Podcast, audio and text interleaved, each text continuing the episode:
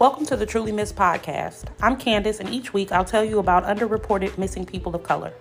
According to Black and Missing Incorporated, over 250,000 missing people are male. Of the 250,000, 38% of those male are Black or Hispanic. All people of color must be vigilant in reporting crimes and evidence to help bring back loved ones when possible and giving closure when it isn't. Today I'll tell you about Felipe Santos and later Terrance Williams. Felipe Santos was born on January 1st, 1979, in Oaxaca, Mexico. He is the second oldest of five brothers.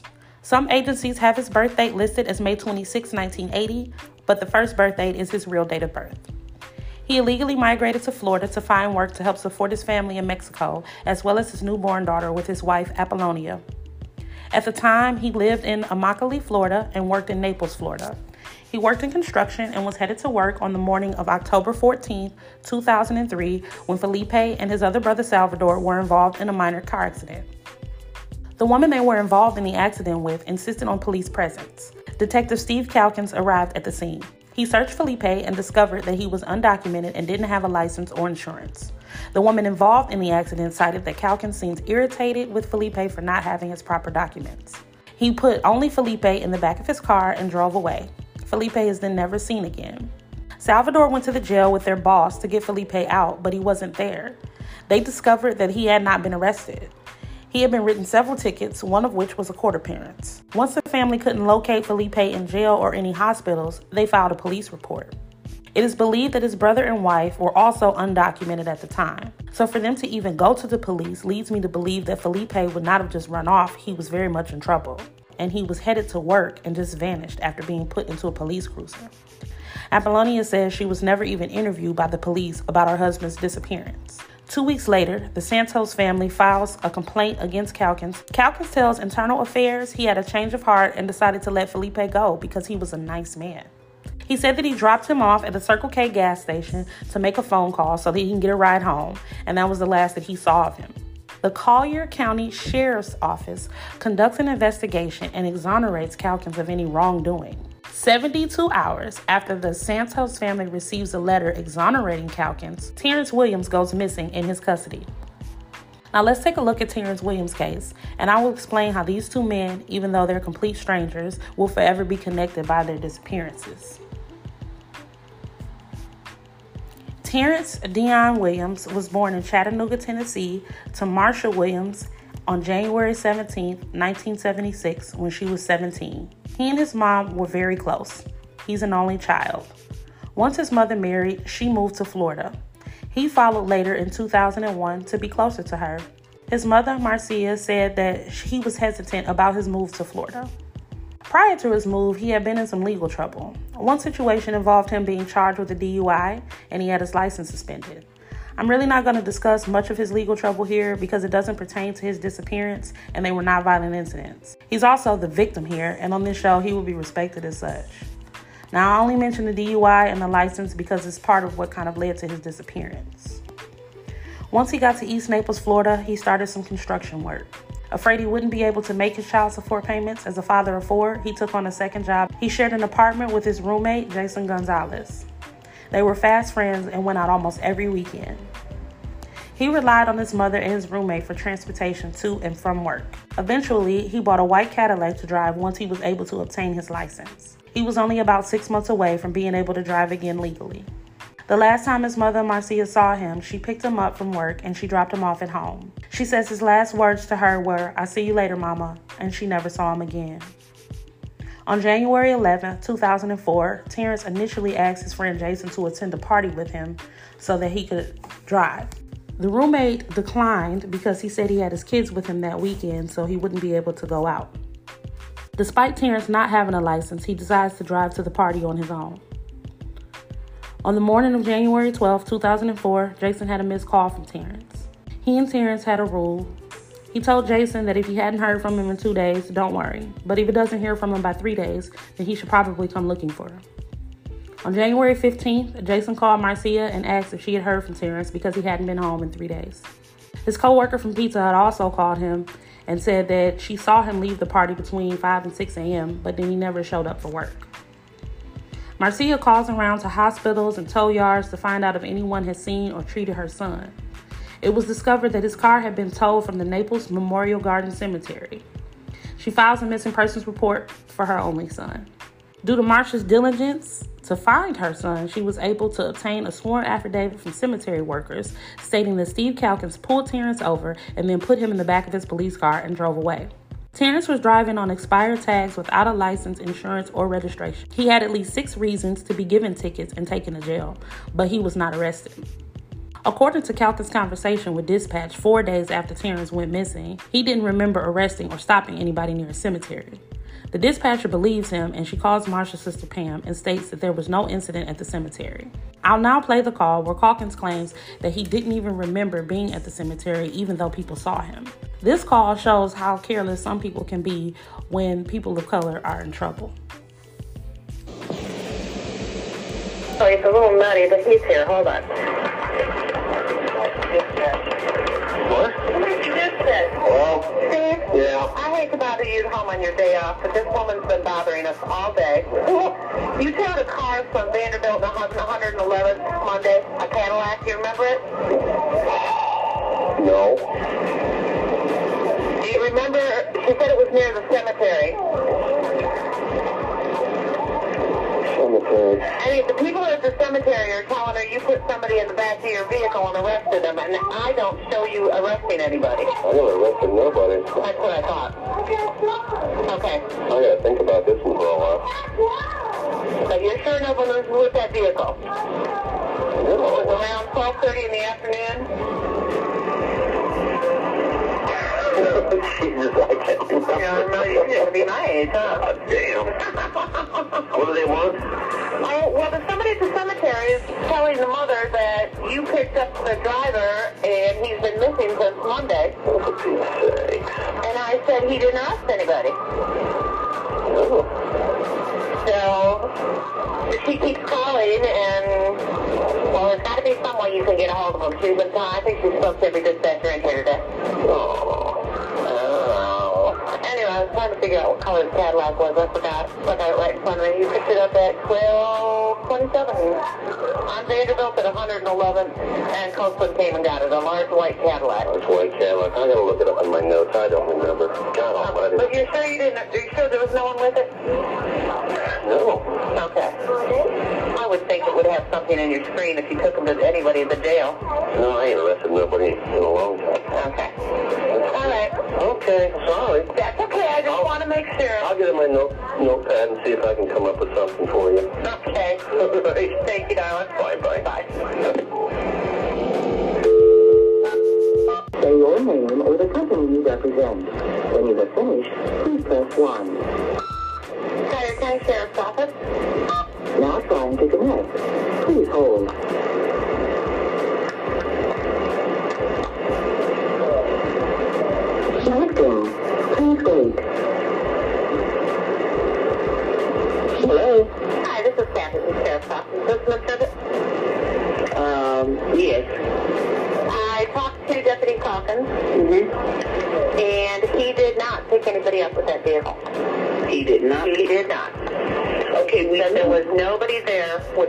That vehicle okay, we knew that he didn't pick him up, but someone picked him up. The people at the cemetery said that they saw a police officer in a Collier County Sheriff's Department car put him in the car and take him away.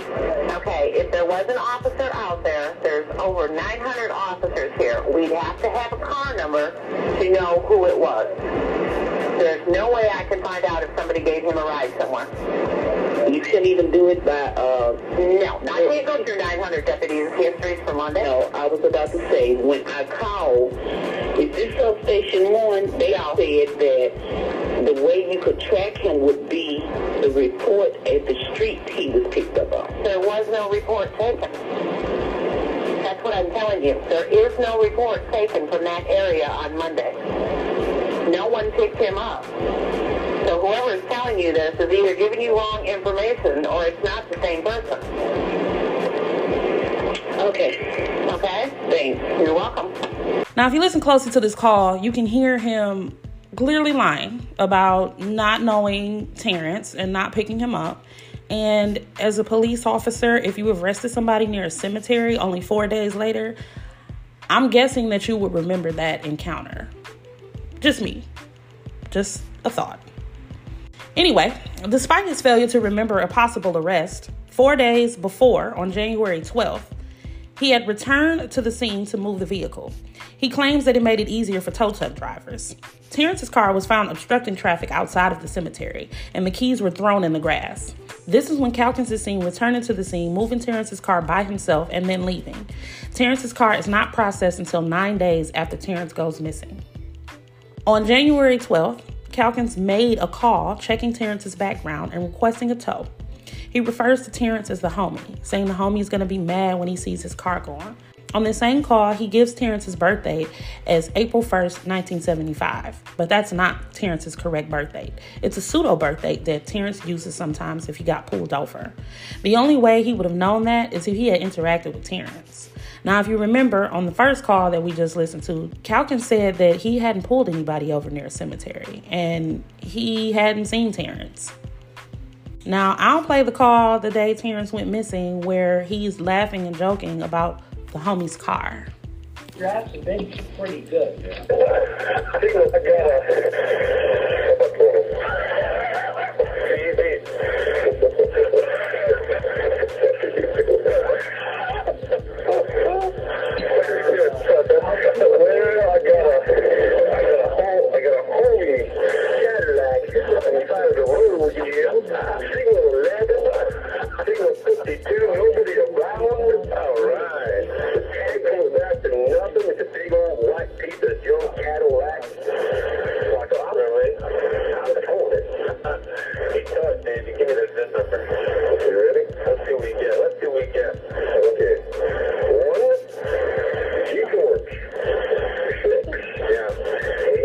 call is not as important as the tone. Why are you laughing and joking about somebody's car being a piece of junk?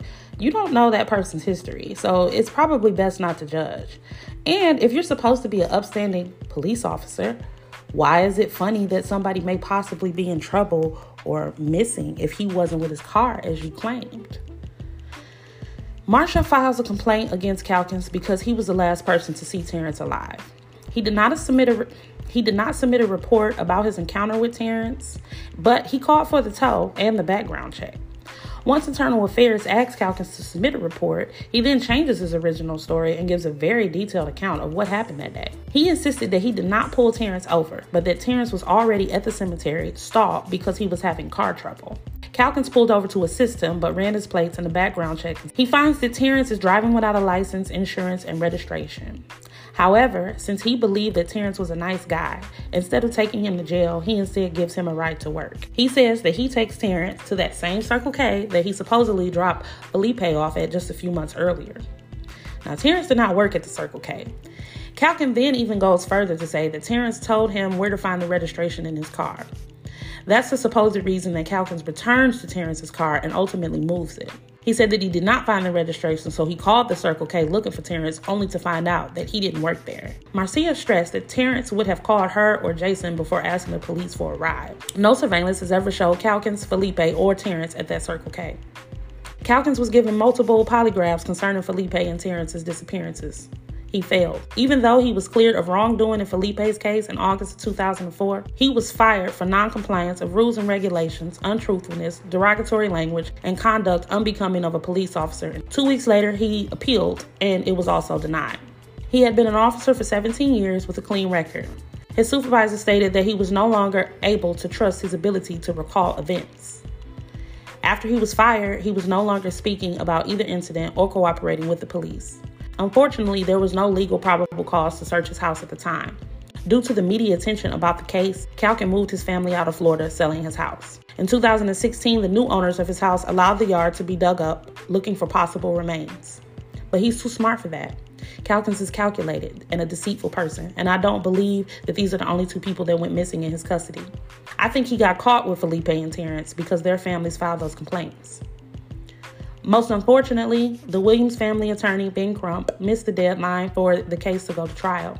Crump said the missed deadline was due to miscommunication and extensive office closures during COVID. The appeal for criminal charges was also denied based on a lack of evidence. A civil suit was subsequently filed. This forced Calkins to testify under oath about what really happened. He had previously refused to testify. Calkins claimed in his deposition that the family was too quick to attack and too quick to accuse. Sir, two men got in a police vehicle with you and they are now disappeared. I don't think that anybody is too quick to judge or accuse you. You definitely know where those men are. But anyway, you claim to have dropped them off at the same Circle K, but there's no evidence that you went to the store either time. In what part of police training is it protocol to drop someone off at a store and not take them anywhere other than home, the police station, or to just leave them where they are? The civil suit was primarily to get Calkins to admit anything that could be used as new evidence for criminal charges. A court appointed arbitrator found that there was insufficient evidence to find Calkins liable. Without any new evidence, no criminal charges have been or will be filed against Calkins. So, what did Calkins do with the men? The most popular theory is that Calkins took the men on what's called a starlight tour. The term originated in Saskatchewan, Canada, and is a practice of driving people outside the city limits and abandoning them, forcing them to walk or find their way home. This practice came to light when an indigenous Canadian man named Darrell Night was picked up by the police leaving a party and abandoned in freezing conditions.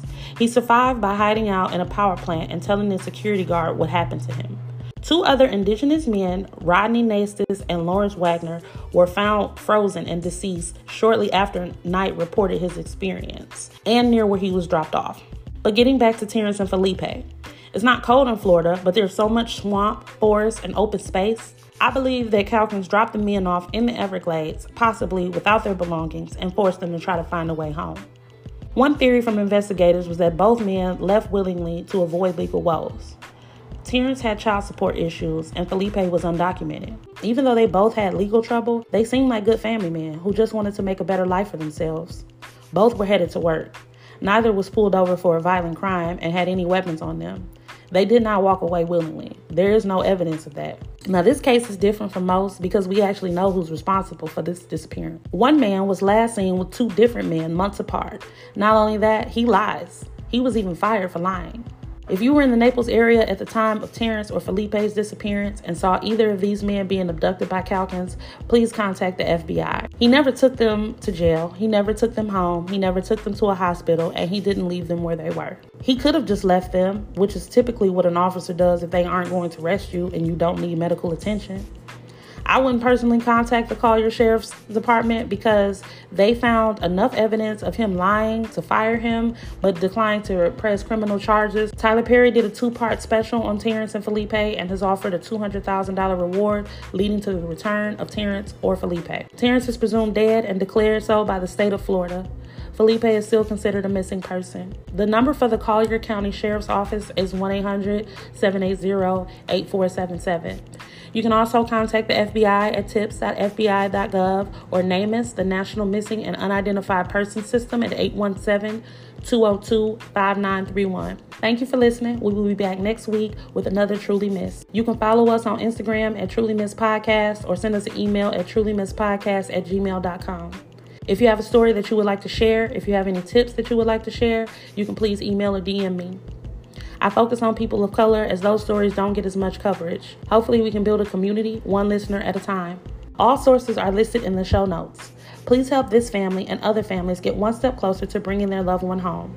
Felipe and Terrance are truly missed.